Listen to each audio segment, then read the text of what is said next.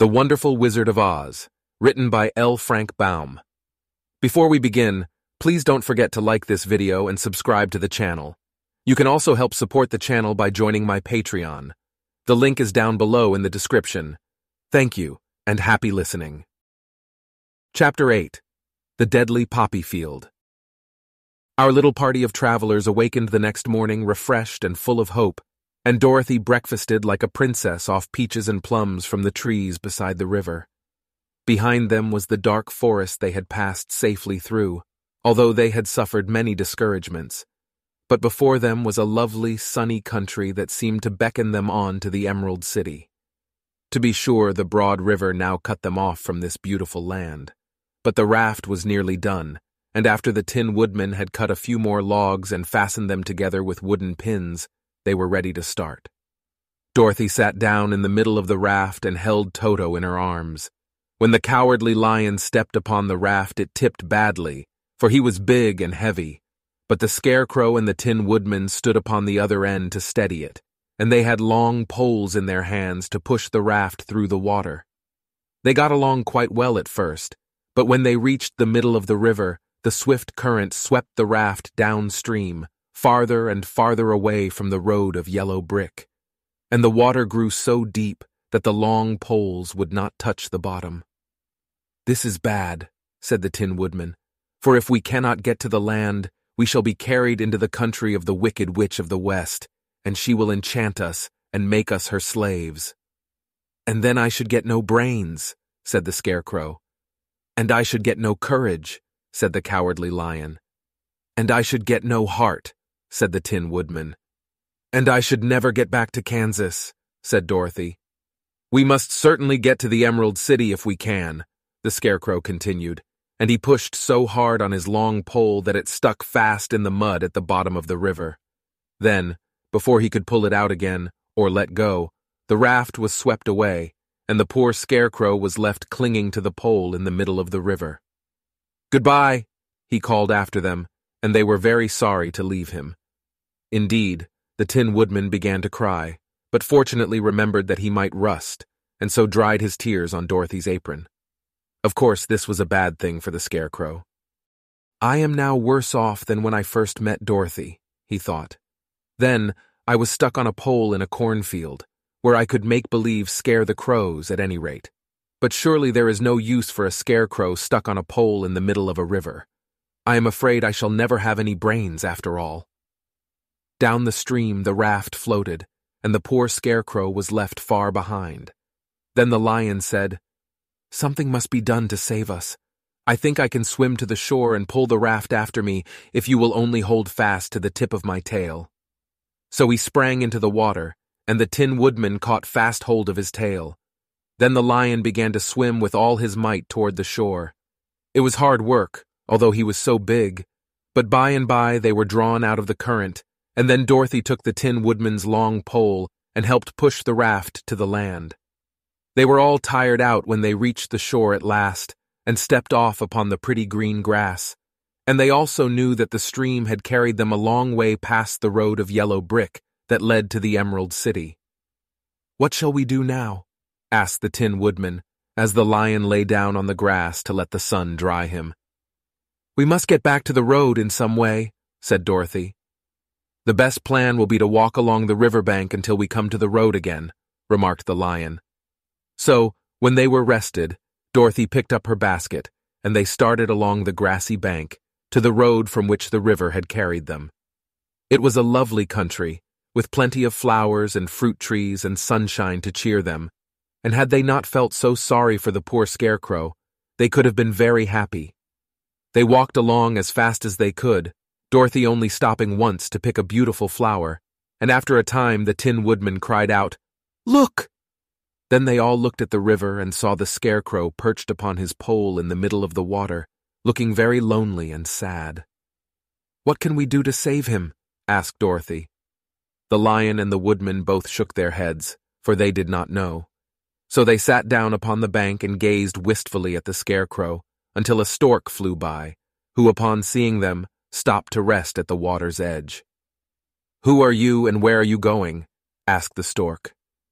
I am Dorothy, answered the girl, And these are my friends, the Tin Woodman and the Cowardly Lion, and we are going to the Emerald City. This isn't the road, said the stork, as she twisted her long neck and looked sharply at the queer party. I know it, returned Dorothy, but we have lost the Scarecrow and are wondering how we shall get him again. Where is he? Asked the stork. Over there in the river, answered the little girl. If he wasn't so big and heavy, I would get him for you, remarked the stork. He isn't heavy a bit, said Dorothy eagerly, for he is stuffed with straw, and if you will bring him back to us, we shall thank you ever and ever so much. Well, I'll try, said the stork, but if I find he is too heavy to carry, I shall have to drop him in the river again. So the big bird flew into the air and over the water till she came to where the scarecrow was perched upon his pole. Then the stork, with her great claws, grabbed the scarecrow by the arm and carried him up into the air and back to the bank, where Dorothy and the lion and the Tin Woodman and Toto were sitting. When the scarecrow found himself among his friends again, he was so happy that he hugged them all, even the lion and Toto, and as they walked along he sang Tolderidi-O at every step. He felt so gay. I was afraid I should have to stay in the river forever, he said, but the kind stork saved me and if I ever get any brains, I shall find the stork again and do her some kindness in return. That's all right, said the stork, who was flying along beside them. I always like to help anyone in trouble, but I must go now, for my babies are waiting in the nest for me.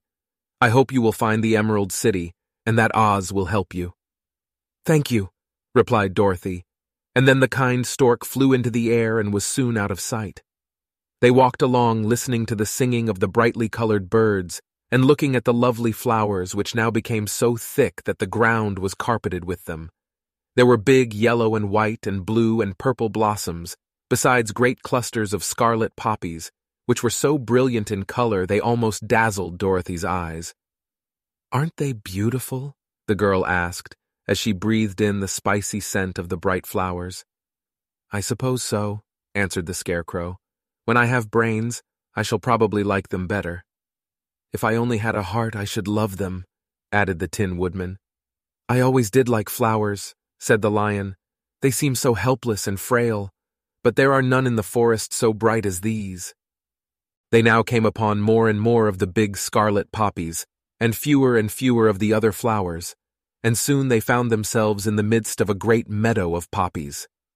Now it is well known that when there are many of these flowers together, their odor is so powerful that anyone who breathes it falls asleep, and if the sleeper is not carried away from the scent of the flowers, he sleeps on and on forever.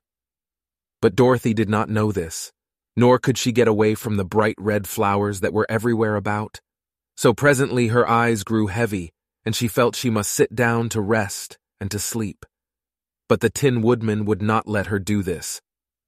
We must hurry and get back to the road of yellow brick before dark, he said, and the scarecrow agreed with him. So they kept walking until Dorothy could stand no longer. Her eyes closed in spite of herself, and she forgot where she was and fell among the poppies, fast asleep. What shall we do? asked the Tin Woodman.